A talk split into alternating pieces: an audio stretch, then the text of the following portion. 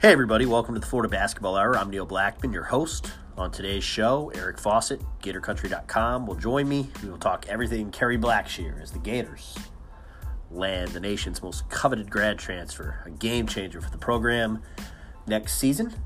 Uh, everybody that's joining us for the first time, um, thanks for being with us, and we hope that you'll uh, continue to join and listen for the rest of the season.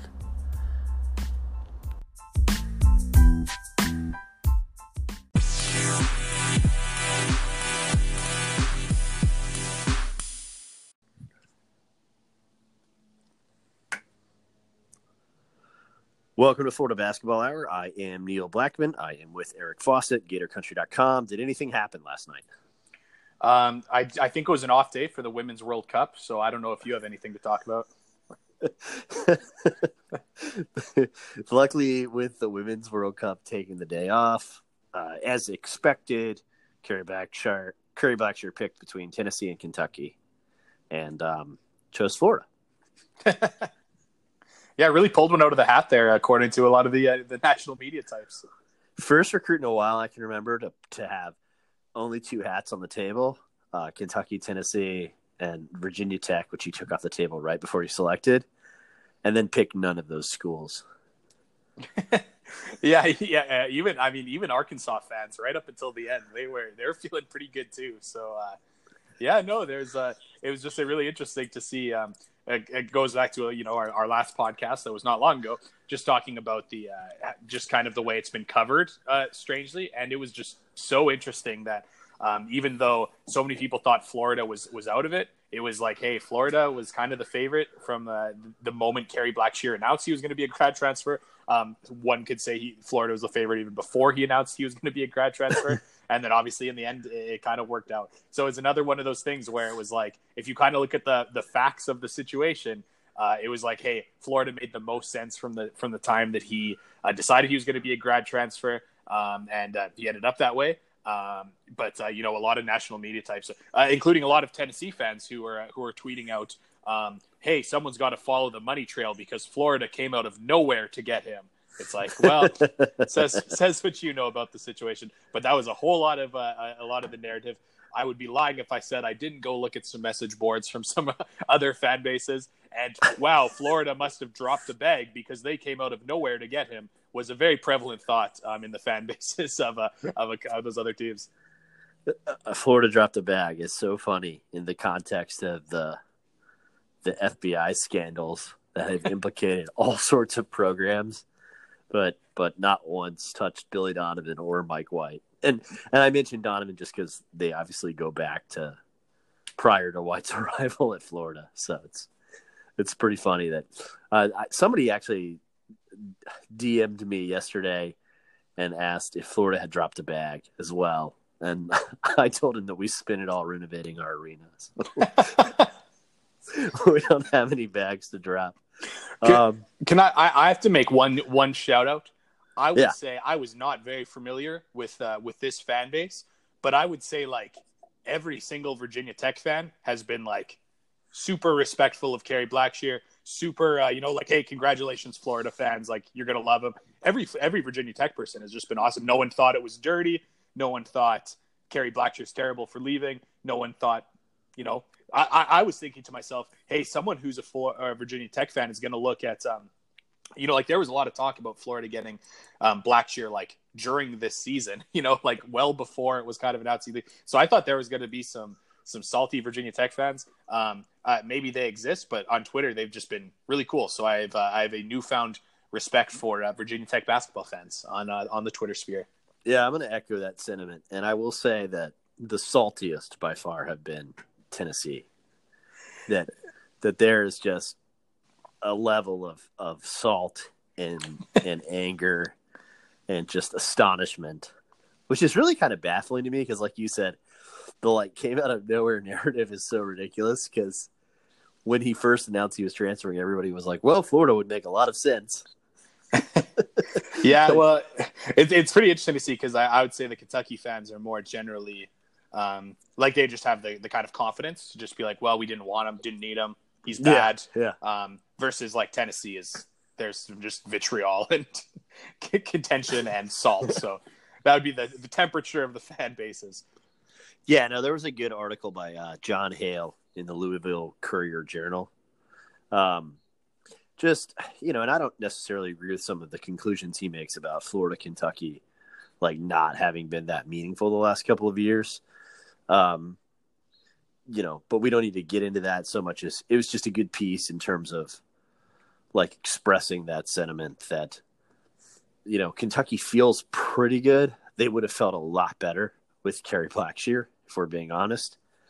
Uh, it puts a lot of pressure on Nick Richards to produce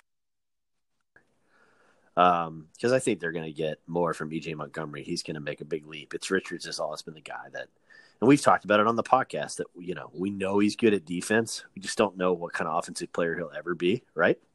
Mm-hmm. And so it's a big it's a big thing for him, and it obviously puts pressure on Nate Sestina. But they already got a big time grad transfer, and I think a lot of their fans kind of project that confidence.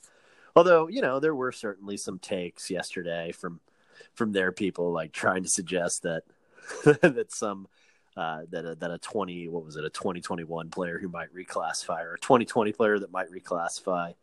Well, he'd be better than Blackshear anyway, and I was good to see like Kyle Tucker, who usually spews the hot takes, um, kind of go, yeah, please stop saying that a guy who had double double in the Sweet Sixteen is not better than some kid that might reclassify. So, so yesterday, um, between the time that I initially heard that this was going to be a um, a thing for Florida, and uh, you know, just a couple of, use a couple hours before you know, kind of the big announcement was made. Um, I went on Synergy and I watched every single uh, made basket from Kerry Blackshear, which was just a glorious hour sum of my time. But um, one thing I noticed too is like he was, which is really interesting with um, with like big men particularly. Um, but to just see like he was not like doing this against scrubs, and I know obviously he plays in the ACC, but like but like Matt Mooney, you know, someone who Florida fans will be familiar with, who knew that he was almost a Gator. Um, you know, good player. Oh my goodness, he was getting bullied by Blackshear in a couple matchups, and to yeah. see him go against uh, oh Javin DeLaurier from Duke, like good night. Like it was like he in in those matchups, it was it was it was barbecue chicken, man. Like so, just to watch. so I like I watched every single I, I, watched a lot of Kerry Blackshear film, and I'm going to watch more as soon as this podcast is done. But uh, it was just like this wasn't, um, you know, like he, there's he obviously one and one thing that's really good about him from a basketball standpoint is he can obviously dominate a switch. If he gets a guard on him, he can take him down to the block, hit a baby hook, no problem. But like generally speaking, like he was getting buckets, posting up strong against strong big men and uh, that is going to put pressure on these centers of the SEC. And I know there's a lot of good ones. I know Kentucky's got some good ones, um, but like, hey, you think Kerry Blackshear, who's been in the ACC for three years, um, last year, like I said, dominating some really, really good post players. Um, yeah, I, I, think he's going to cause a lot of, lot of headaches for opposing centers. Yeah, I mean, he had ten double doubles. Yeah. um, two in the NCAA tournament. Uh, the, they lost a game to North Carolina in Chapel Hill, where I don't know if it was the first game that Robinson was out or when he got hurt, but Blackshear was like ridiculous in that game. Had 20, like 13 rebounds. I mean, just all, you know, and that's like Luke Maye. So. oh, oh, Luke Maye's another one that's right. Like he struggled. Yeah, just couldn't deal with him. So, um, yeah. So I mean, so there were definitely some Kentucky ticks. But I did kind of want to walk through that process with the listeners because I think one of the questions that was frequent in my uh, DMs, and I'm sure people are dropping into yours to kind of figure that out, is like, what happened and how did so many people get this wrong? And we kind of talked about it a little yesterday. So we don't need to spend a ton of time on it, but you know, let's let's maybe dive into that a little bit. I mean, uh, I'll start with this, and this is kind of a sad reality. Um, this is something that, um, oh, what's his name? Uh, I'm gonna go find it because because uh, I really love the guy. But um, uh, just this this was first kind of pointed out. If we all we all remember the game, of course, where um, uh, where against Auburn, where Andrew Nembhard gets fouled. Oh, there's Brandon Zimmerman from the SEC Network. That's who I was. Uh, um, he pointed this out. Um, after you know, after the Florida or when Florida played Auburn, Andrew Nembhard gets mauled. Uh, no fouls called, and they lose. And he pointed out that after the game, there was no one to ask Mike White a question about it because there was no, no, you know, no Florida beat writers travel with the team.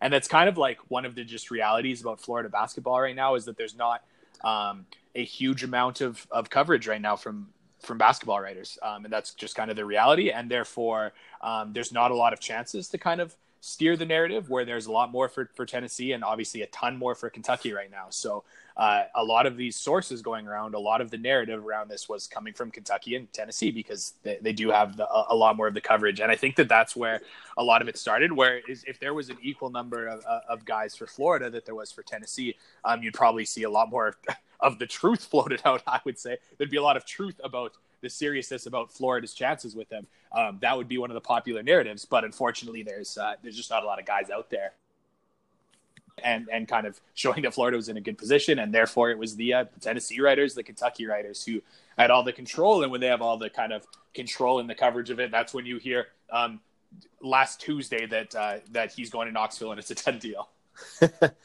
so so I think I think that that actually does have a lot to do with it, and to that point. Um, you know, anybody from the Athletic that's listening, I'm sure that Eric Fawcett would love to cover Florida basketball for the Athletic.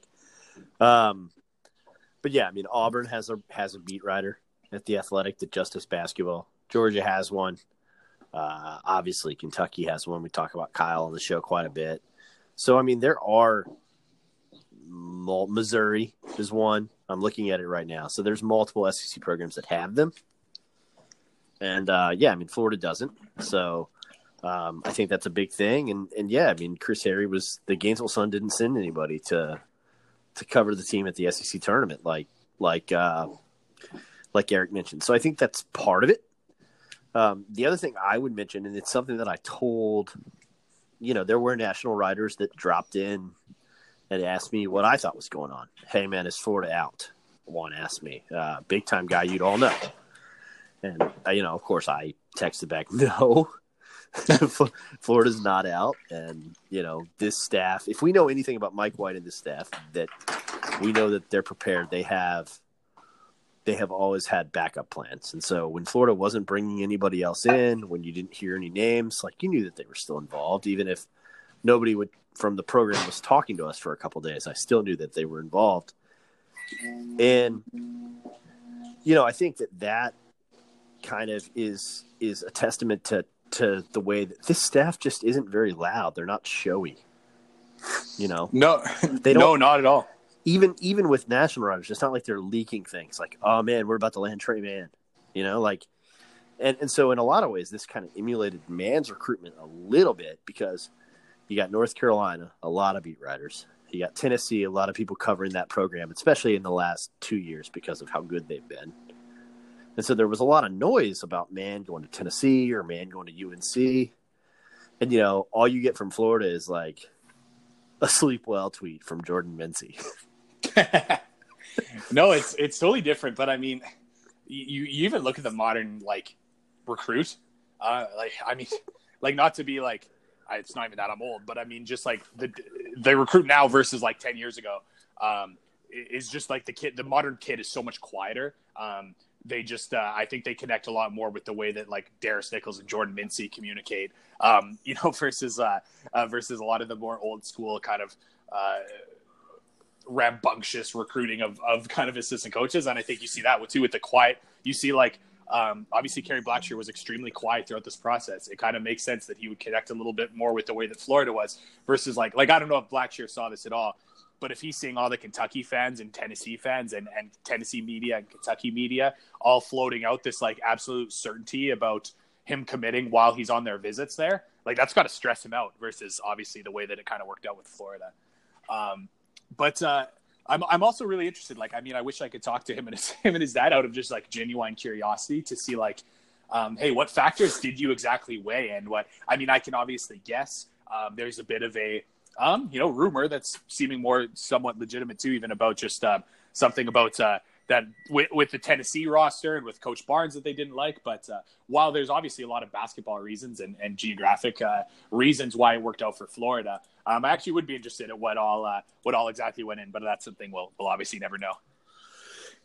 Yeah, and I think the the last part of process that I did want to touch on is is and you know look I wanted to say I wanted to give a shout out to Russ Wood and to Thomas Goldkamp, yes. who I think both covered the program in addition to you and me, and um, you know, I think we're we're really forthright and honest and good journalist about it, and avoided hot takes and avoided this team is the leader, and avoided oh Florida's out. And so when Thomas and Russ are saying that they're not, and kind of laughing at that stuff, it was reassuring based on the things I was hearing too. And I'm sure for you, it's the same way. So I want to give a shout out to them and kind of mention that one story that all of us got, uh, at least the three of us, and I know, you know, Eric and I talked about it on the pod yesterday. So Eric can chime in if he has anything else to add, of course. But is that, you know, there was a negative recruiting element. And this seems pretty well sourced. Um, and however it got back to the staff, whether it was just the Blackshear family asking a question, and you know maybe a coach for Florida was like, "Well, why why would you think that?"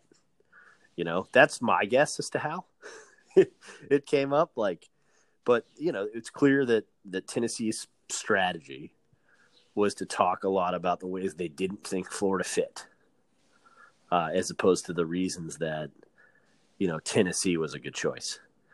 And there's pretty good sources now from Russ to, to us to 24 7 that say, you know, a lot of that stuff really kind of upset the Blackshear family. So that's the little bit of the little bit of insight we do have that I think is well sourced because it's multiple people that were good in this process.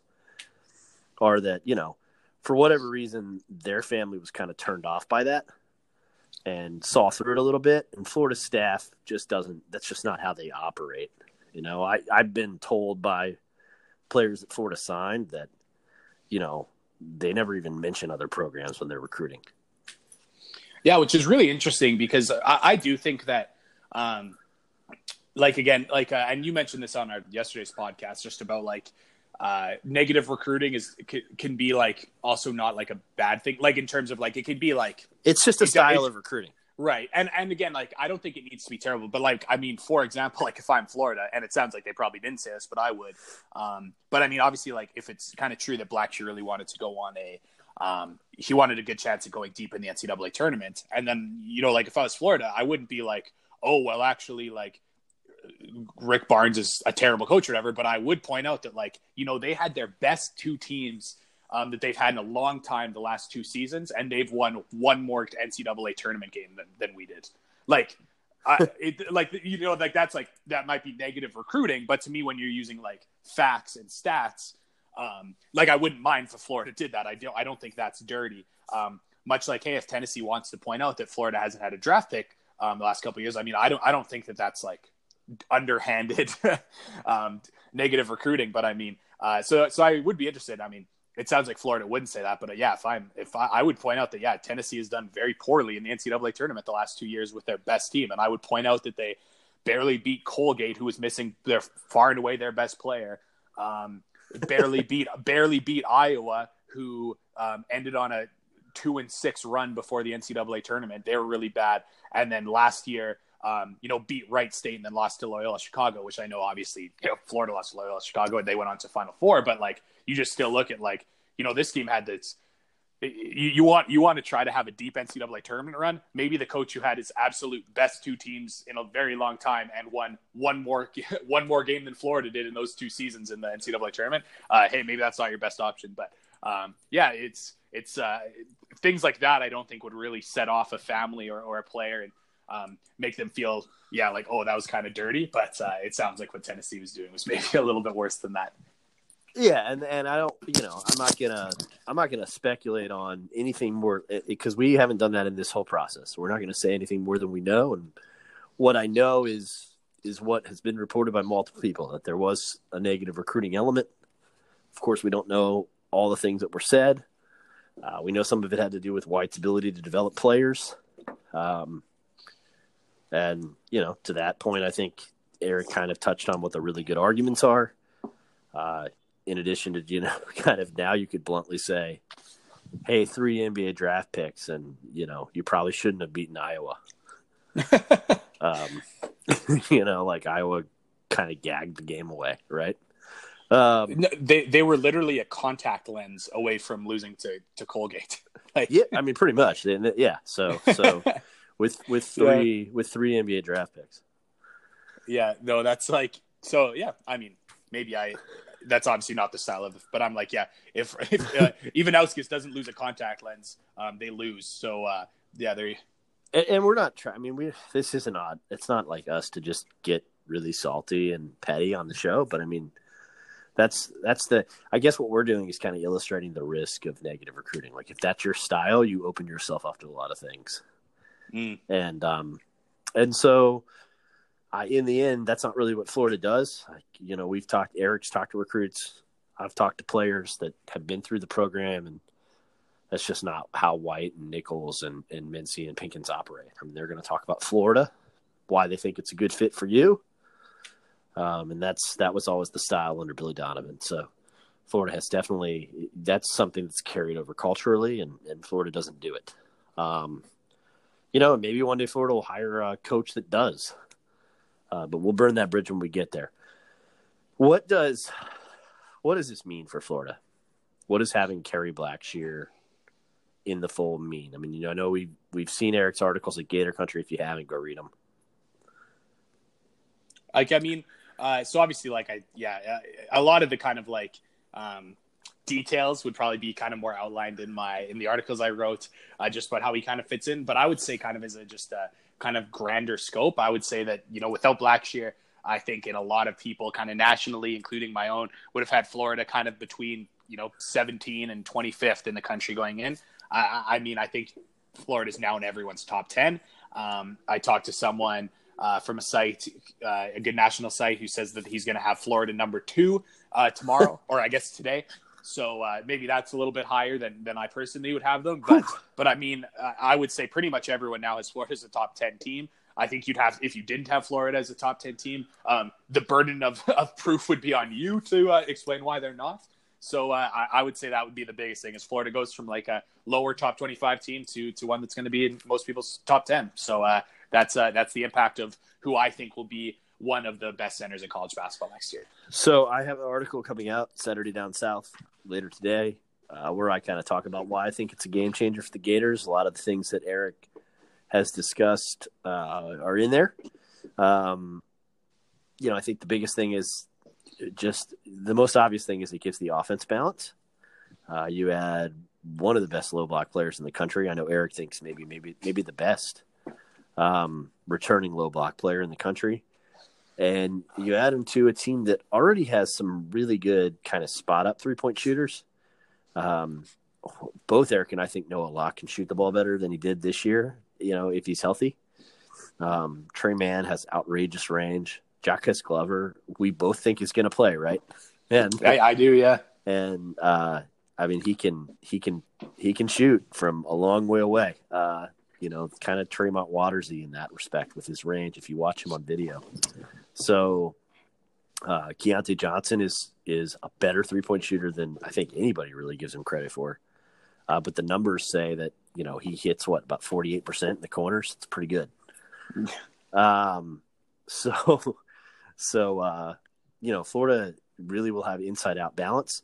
The other thing I think it does is the down roster effect. So I wanted to bring up two other points and just give Eric an, an effort, an attempt to, an opportunity, sorry, to address each one. But the first one I'd make is down roster, the down roster effect. And what I mean by that is, so Blackshear coming changes roles for players, and it puts them in more comfortable roles.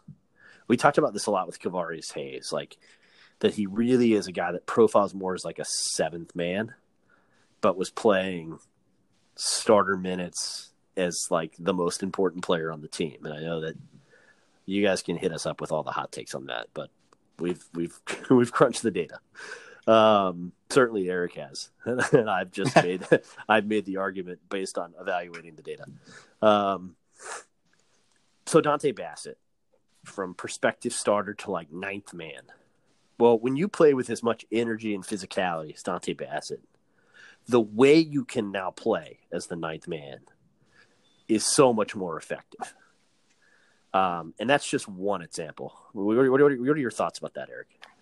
Yeah, I mean, uh, having some guys that probably don't uh, don't profile as starting centers. Um, yeah, now they don't have to be that. And uh, to see that like Gorjok Gak can uh, can get some minutes against uh, some other teams like backup centers versus like having to go. Um, once again, we talked about the quality of kind of the centers in the SEC. Um, that's pretty tough for uh, you know Gak to back, back to bounce back from after not playing basketball for a year. Uh, so that certainly works a lot. Um, it certainly makes it interesting now. Does like, hey, does uh, what uh, what they do with the four a little bit now that they uh, they do know that um, they do know the scholarships are filled and there's not going to be uh, someone who can really uh, a, a, natural four kind of coming. Um, what they do behind Keyontae Johnson is is interesting, and it just kind of like it'll be interesting to see if they think, hey, does uh, uh, can we play Dontay Bassett at the four some? Um, hey, do we want to go like super sides and play Kerry Blackshear at the four next to Gorjok Gak at the five because we think that Blackshear can move his feet decently in some matchups. Uh, there's kind of that element too, but um, it is kind of nice to know that uh, you, you, look at some of the a lot of the big men Florida had on the roster, and a lot of them profile just like backup bigs right now, uh, not guys that would start, and uh, it, it, would. So I think the thing with uh, with Gak too, of course, is that now he gets to kind of battle with kind of backup bigs instead of instead of starters, and we talked about the quality of some of the centers in the SEC and uh, who Florida will see at um, with games like uh, like Florida State in the non-conference, and uh, just to be able to to kind of play at the level he'll he'll need to. And it's uh, again, you look at a guy like Gorjok Gak, who um, I think that if he's a starter, he's like not a great starter, but as a bench big, it's like oh, that's actually a really good bench big and probably a lot better than a lot of other teams' backup centers. Um, so to have some depth in that position, um, a position that has had like zero depth in the last two years, is definitely nice. Yeah. Um, it also down roster has an effect on the four, right? Because Blackshear can play some there. You're not going to be square peg round holing Isaiah Stokes into the four where you're forced to play zone. Um, so, you know, just front court as a whole, it changes things. But one area we were concerned about, we talked about yesterday, was what do you do at power forward? You know, that's if you need to give Keyontae Johnson a break. And now I think you kind of don't have to make Scottie Lewis play there as well, which improves your wings. So uh, just a lot of down roster effects. Right. And I mean, uh, Virginia Tech was so small last year. Um, there wasn't really a chance to see, uh, to see Black Blackshear play next to another big. So it's not really something he's done in the past, but he moves his feet pretty well, I think. Um, and, and for that reason, you could probably try to play him at at the four and go just super size and have a jumbo lineup, which um, obviously Florida hasn't been able to do in a long time. But uh, and and I'm not sure if I think that's a you know a, a great long term kind of solution. But hey, if Keyontae Johnson plays 30, 31, 32 minutes a game, and you maybe go to uh, to a Gak um, Blackshear front court, or if you uh, see if Dontay Bassett, who um, like Neil said, if if Dontay Bassett is is playing you know 10 minutes off the bench, um, he can really go all out, and maybe that gives him a chance to um, just kind of the energy level to like run with some quicker form and uh, maybe something he wouldn't be able to do for 25 minutes, but something he can do for eight minutes. So uh, that will give a chance to, um, uh, yeah, to just kind of have some bigger front courts and, and, and not have Scottie Lewis play the four, where um, I think that uh, you probably would, you know, maybe you like that matchup uh, in, in, some things because you'll be able to abuse them in space, but uh, your rebounding might suffer too. Um, Scottie Lewis is pretty thin. Um, I he's athletic for sure, but uh, for a team like Florida that has struggled to rebound so much recently, uh, being able to go a little bigger and rebound the ball better, uh, that'll really help. Yeah, and I think uh, you know you you got into the that other thing, and we're talking about rotations. We're not talking about playing him at the four, you know, primarily or anything like that. I mean, we're literally right, right. talking about two to five minutes of a basketball game, of a forty minute game. Yeah, yeah. Um, what you so, do when Keyontae Johnson's not on the floor and playing the floor, right? limited. And then the third thing I think it brings, um, you know, because we talked about the offense, we talked about the balance.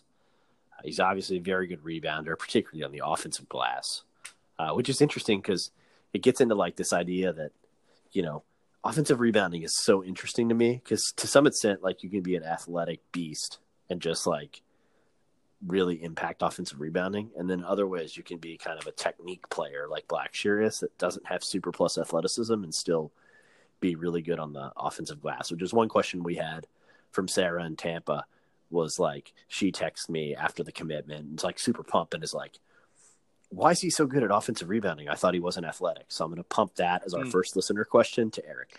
Um, I think a big part of it is the way that uh, Virginia Tech kind of ran their offense. Um, a lot of it, especially when um, when it was kind of a favorable matchup for for Blackshear, was uh, was they went four out. Um, Blackshear went like to the low block and uh, just like tirelessly went to post up. The ball would move side to side, and he and Blackshear would move side to side as well. Try to get like a three quarter or a half uh, kind of seal or or post pin on his defender, um, which just obviously kept him around the, the basket a lot. And uh, because they were so spaced out on the perimeter with four guys, when a shot came up, it was like there's two guys in the paint. There's Blackshear and whoever he was guarding. And obviously he's got great size, so um, yeah, he's not a great leaper, um, he's not particularly long, which are usually things that um, contribute to offensive rebounding. Um, see Keyontae Johnson.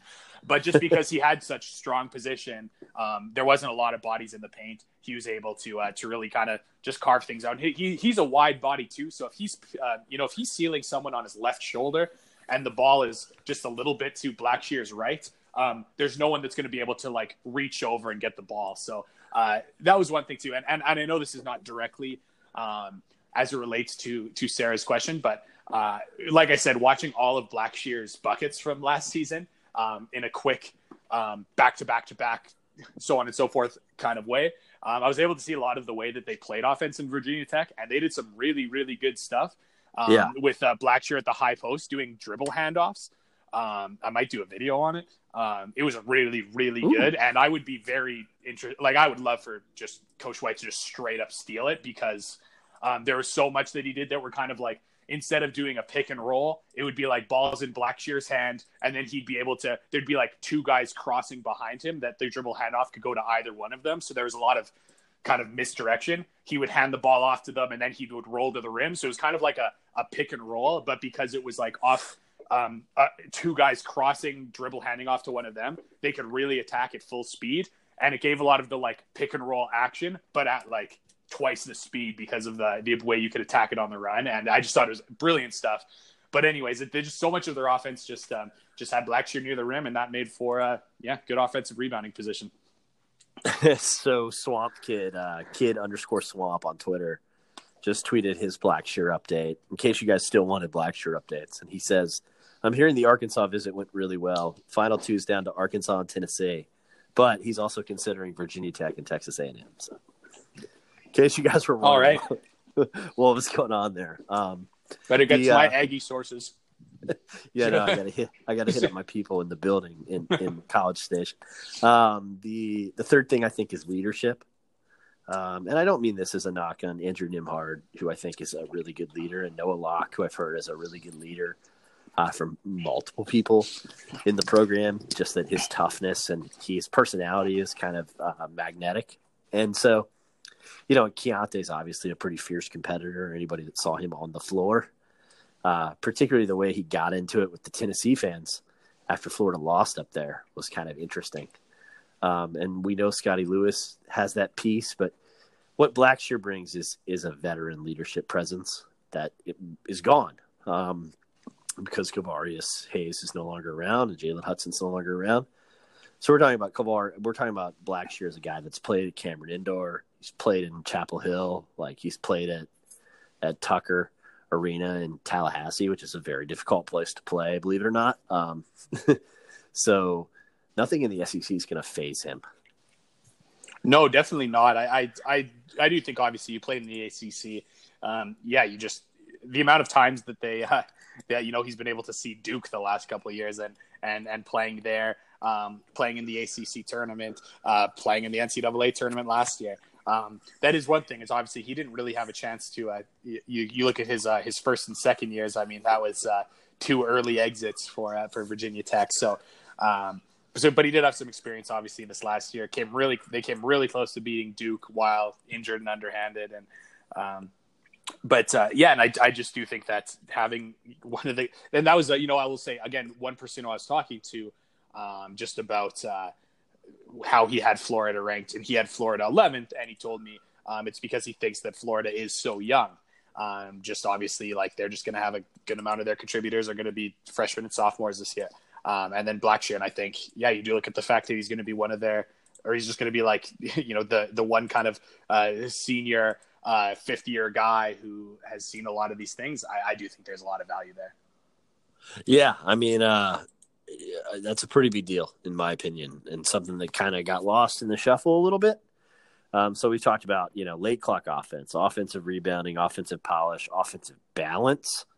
Um, I mean, it's just immense, and you know, the, the I guess the next listener question then we'll throw out is uh, how do you insulate his deficient def- deficiencies defensively, Eric? Um, somebody wants to know um, it, how that works because he's not a plus athlete. Is that anything to be concerned about? Well, I would say if there's one concern about Blackshear, it's the fact that he was a really, really poor rim protector last year. And I do think that a large, or I shouldn't say large, I, I first thought it was large, watched a little more film, thought it maybe wasn't as as big. But one of the elements is just that um, Virginia Tech had zero depth um, right after Kerry Blackshear. If he was out of the game, they had Ty Outlaw, who's really more of a small forward. He's like six six and like two ten. He was playing the five, so they just had no options behind Blackshear, and therefore I do think he just like avoided fouling just like at all costs. Um, but at the same time, yeah, he's not a great athlete, so he uh, he wasn't an excellent rim protector, and especially given the fact that um, you know Kevarrius Hayes was an excellent rim protector, especially when it came to rotating over. Um, yeah, you're just not going to get that from Blackshear. So I, I mean, uh, one way of saying like how do you insulate someone who's not a good rim protector? Um, you don't give up dribble penetration. Uh, that was kind of you know that's uh, uh, that was kind of an issue for Florida. So you know they were a good defensive team, but you know Andrew Nembhard gave up some dribble penetration because he's um, not an elite athlete playing against elite elite point guards in the SEC. Um, Noah Locke, once he got injured, went from being a, a, solid defender to someone who didn't have the hip flexibility all the time to uh, really flip his hips and play defense. So, um, yeah, so just for so for some people to uh, kind of note, so um, I forget off the top of my head, but Kevarrius Hayes I think was in the like 37% allowed at the rim number, roughly around there. Uh, Kerry yeah. Blackshear allowed 67.9% at the rim last year, um, which is in the sixth percentile nationally. So he was not a good rim protector. Um, so there is some that that is one. If there's a concern about Blackshear, um, it would be there. Um, but yeah, I, I, do think not wanting to foul played played some role there. Um, but hey, if uh, if you got um, healthy Noah Locke, um, Scottie Lewis, who's an excellent defender, um, Keyontae Johnson, Andrew Nembhard improved, and you just don't give up a lot of dribble penetration. don't put Kerry Blackshear in the position where he has to uh, try to contest a lot of shots. that would be the best way to kind of insulate it. Yeah, I think the other thing is you get more from Keyontae Johnson because of Blackshear. I mean, we keep talking about, I keep bringing up down roster effect, but there's also like an on floor effect to the to Florida defensively. Is that Keyontae Johnson because there's bigger a bigger body in the post. You know, sometimes you had to help Kevarrius Hayes because as good as he was defensively, you still kind of needed help, right, because of size, even though his footwork was terrific. Just sometimes with a bigger big. So when Florida's playing somebody that is bigger, Blackshear can maybe bang with him a little more and allows Keyontae Johnson the freedom to come out and defend a little bit more on the perimeter, which I think is useful, especially when you couple that with with somebody like Scottie Lewis, who's probably the the best defender in, in the in the incoming class. And then I think uh, you know, depending on Florida's guard combo, uh, is a fundamental defender who's still going to struggle with with elite perimeter athleticism, right? But I think Tre Mann is going to be positive in that regard, and and I really think Jacquez Glover is fast, and so you get situations where it's going to be a little harder to get into the paint, which of course insulates him a little bit. I'm also going back to even just the way that Virginia Tech played offense, where like a lot of times Blackshear would either be um, always have the ball in his hands on the high post and um, have to be moving around a lot to uh, to distribute the ball, or he would just be like I said earlier, just like tirelessly trying to post up the entire possession. Um, which I think he'll do some of that at Florida, but uh, that probably didn't. Ha- you know, he put a lot of effort on that end. Um, that maybe didn't put him in the best position to defend always. And I think um, Florida is going to have probably a little bit more of a balanced offense, uh, which maybe gives him a little more uh, a little more rest and a little more energy on the defensive end. Um, that's like a maybe. I, am not going to say that with a 100% certainty, but um, that could play a role because, uh, yeah, he was doing so, so much for them offensively. And while he's going to do a lot for Florida offensively, I think it might be um, a little more balanced than what we saw at Virginia Tech. So we'll give that defensive question to ATX Gator, who asked what type of defensive presence he would be. Um, I did want to. I, I realized we talked about late clock offense off air, not on air. Yeah. so a big a big problem for Florida last season was offense late in the shot clock, and this is the you know, Twitter hot fire uh, meltdowns that we would see over Florida last season a lot of time where we played this slow tempo, right? Because we wanted to limit the number of possessions in the game because when you're an elite defensive team, that's one way of helping you win. That that's that's like one of many reasons you do it, right, Eric? But Florida was not good late in the shot clock because um, they weren't the greatest shooting team, even though they had pretty good spot shooters, and they also lacked guys that could win one-on-one battles off the bounce. So for those two reasons, and they lacked an offensive player in the post with a lot of polish because sometimes you know, and this is something Jimmy Dykes talks about a lot. That I know Eric and I like him, and, and we talk about kind of uh, how he's good. And one thing he always talks about is defending for like 25 seconds versus defending for 30. And one reason Florida could like wear out LSU is LSU was not good at defending for 30 seconds. And Kerry Blackshear is a guy who makes you defend for 30 seconds because he's constantly moving and so active in the block. He was a tremendous low post player. For example, Florida's best uh, well, no, I don't want to say their best. Their best player in, in late offense situations was Andrew Nembhard last year, who had 58 field goal attempts at 45.7% effective field goal percentage. So he was easily Florida's most productive late shot clock player. Um, but primarily, Florida went with KeVaughn Allen, uh, who took 76 of Florida's 377 shots with five or sec- five seconds or less remaining in the shot clock, and Jalen Hudson, who had 50 of those shots. Um, they both were 31.6% on those shots. Those are bad numbers. They're not even like average, they're bad. Um, Kerry Blackshear led Virginia Tech in such opportunities. He had 77, so as many opportunities as KeVaughn Allen. His effective field goal percentage late in the shot clock, 49%. And his percentage at the rim, 58%. So you can see how hard it is to defend him for 30 seconds and why he was such a valuable asset late in the shot clock. And that prevents a lot of possessions that look stagnant and static from being empty possessions. Yeah, having another guy like that is going to be huge because, uh, and I, again, even watching uh, uh, watching all those makes yesterday, um, you saw some a couple times where he just simply was got the ball in the perimeter, um, two seconds on the shot clock, and he can just turn around and hit a jump shot. And uh, just playing centers that aren't going to rush out to him at the same speed as as a guard, um, the way he has a high release point and can just get those shots off. Um, that helps. And obviously, like, hey, if you see there's six seconds on the shot clock um, and Kerry Blackshear's on the block, you can just dump it into him and he can get a hook shot off against anybody. And that's a pretty good shot. Um, and once again, like uh, so Neil was using hoop math numbers, and then I I look I was looking at synergy. Um, synergy is they have late clock as four seconds um, versus uh, hoop math has five. So the numbers from synergy are like a lot lower. Where like so like for example, um, like Florida in the last four seconds of shot clocks last year shot twenty five point seven percent, and uh, yeah, and then Kerry Blackshear um, he shot forty point seven percent. So that's obviously a lot better. Uh, but uh, and again, when these shots, I, like national average in the last four seconds is, like hovers around thirty percent. Obviously, because they're not, they're usually not very good looks. And I mean, the difference between thirty and forty percent, or as Neil was kind of pointing out, the difference between like low thirties from Florida versus like just about fifty from Blackshear. Um, that's huge, and those are just absolutely backbreakers for your opponent when they can defend for twenty seven seconds and then have Kerry Blackshear drop step and lay the ball in. Um, those like those are demoralizing. So uh, I'm really looking forward to seeing some of those and, and taking a little bit off, like um, you know Tre Mann, who can make moves off the dribble for sure and hit his shots, but instead of being like, hey, you got to make something happen in three seconds, go, um, just being able to have an option like uh, like Blackshear on the block or even Blackshear on the perimeter. Absolutely. So we're gonna rapid fire listener questions. Carson Hart, Hart on Hoops. This isn't completely about Blackshear, but do you see the starting lineup as Nembhard, Locke, Lewis Johnson, Blackshear? Uh, I, I personally do. I think that um, kind of the instant offense of Tre Mann off the bench makes the most sense, and I think around, um, I think around Blackshear, you just want to have the best spot up shooters. Um, so I think that gives um, Locke the edge over Mann there just for a starter role. Mann's going to play a lot of minutes. Don't get me wrong. I don't think that putting him on the bench is a problem, but um, yeah, that's uh, that's kind of my take. So I think um, I think that yeah, I think that's right.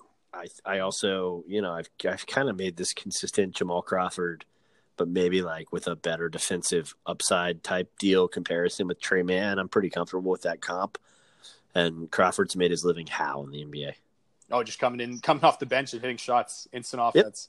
Yep. Six man. So I think Tre Mann really fits that role, at least as a collegiate player. Um, at least as a freshman, I think it'll be really comfortable for him. And so, yes, I think that's the uh, where that goes. Tony Agolini wants to know where Kerry Blackshear's statue will go. um, and you know, I think when they build the Joakim Noah and Al Horford statues, uh, my guess is it'll go right next to them. Yeah, I would love to. I would love to see a tribute to uh, to Florida big men somewhere. That'd be good stuff. uh, Jordan Press, we didn't use two big lineups last season, even after Stone got hurt.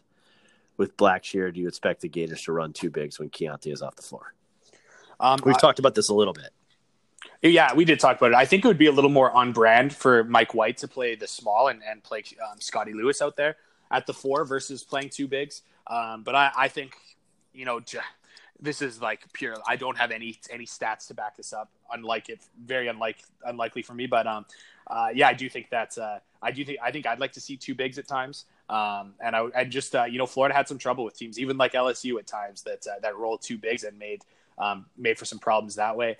Uh, so I, I, would like to see them certainly try two bigs, and I'm sure they will. But it could very well be the uh, the small lineup with with Scottie Lewis at the four. Um, the I'm not going to add anything to that because we've we've hit that one up.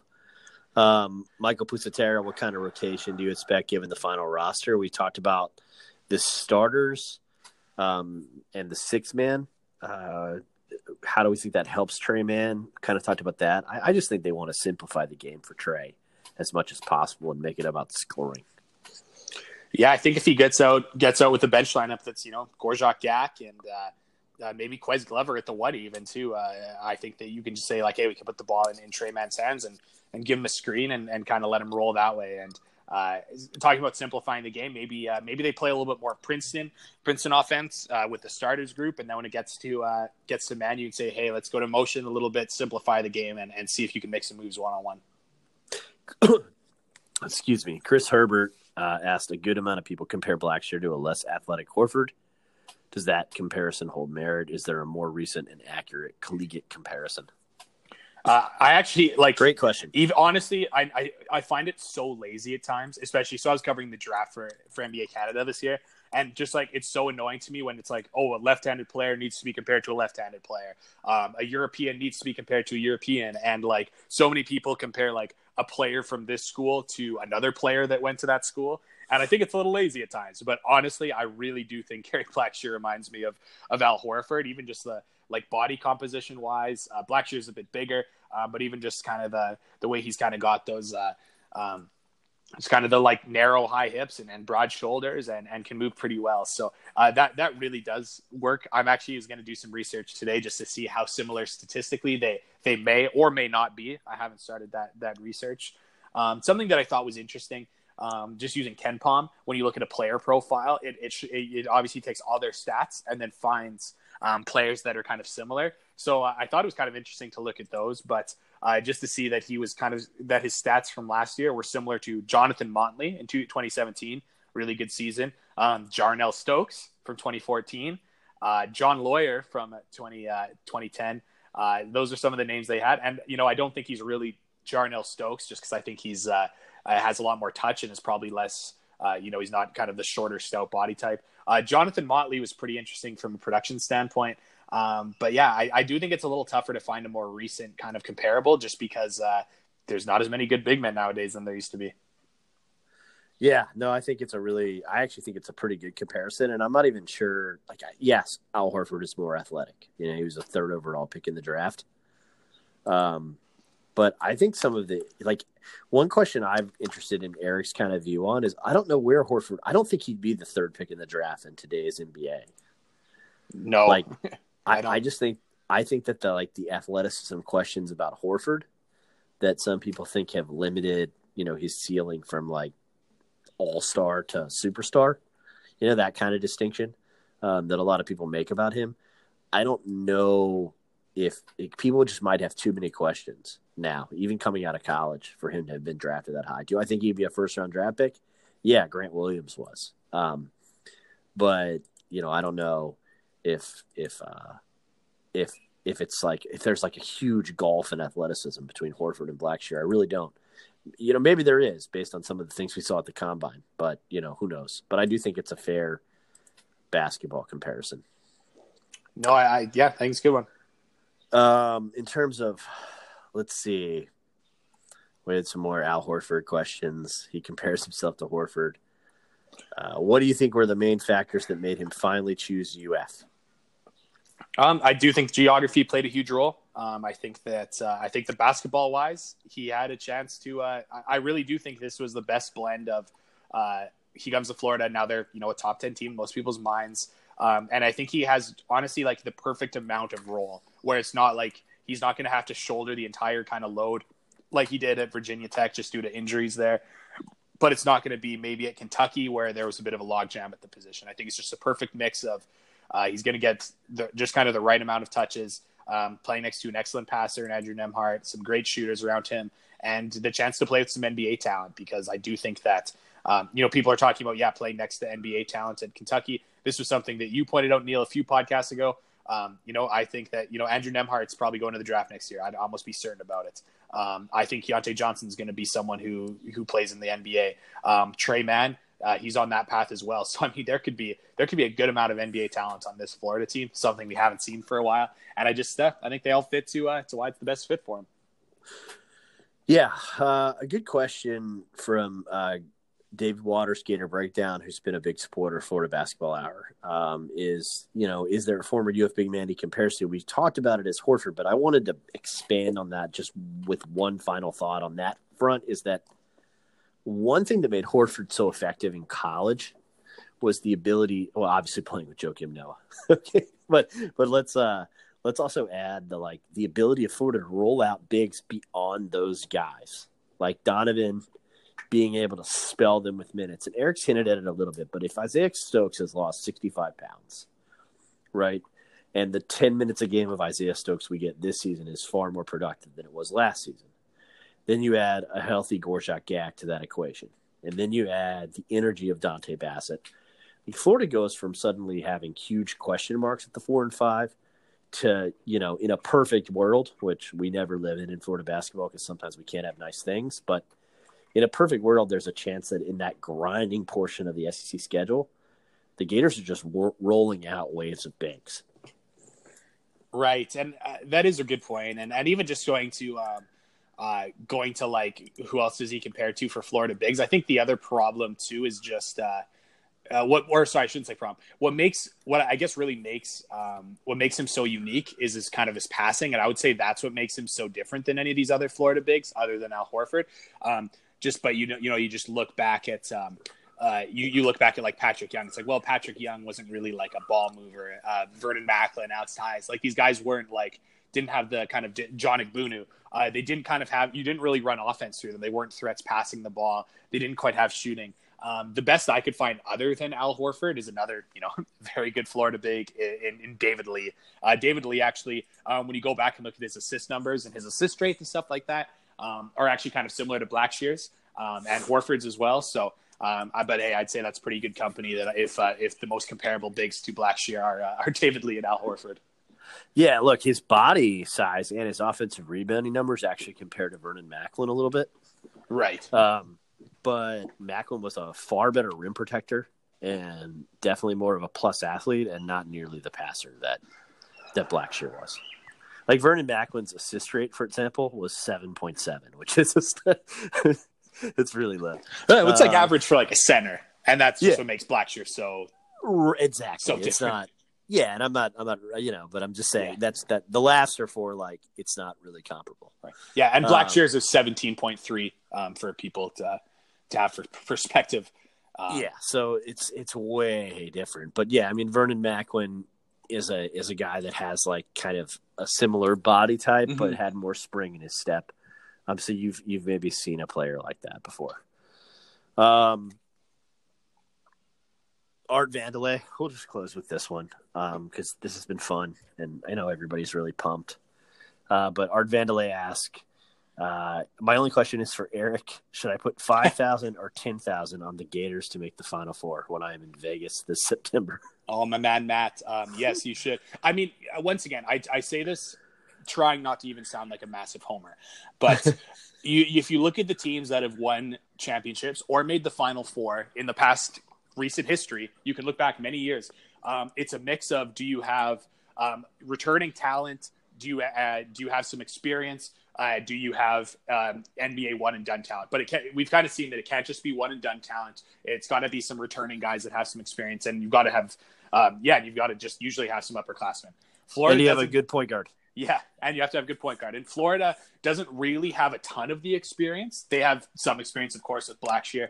Um, I would say they don't fully check that box, but at the same time, it's not like they're a bunch of one and done talent. Um, but you obviously have really good returning talent in in Kerry Black, you know, returning um, returning to college and Kerry Blackshear, Nembhard, Law, Keyontae Johnson, and then you got the NBA talent, uh, kind of the one and done level caliber guys of Scottie Lewis and Tre Mann. So um, I just think if you actually look at um, kind of the profiles of the teams that have won um, like, you know what? I know a lot of people are going to have Memphis above Florida in their preseason rankings, and I totally understand why. If there was Duke on that name of that recruiting class other than Memphis, it would be unquestionably the number one team. Um, but there hasn't been teams like that that win the national championship. So I think Florida has a better chance of winning than they do.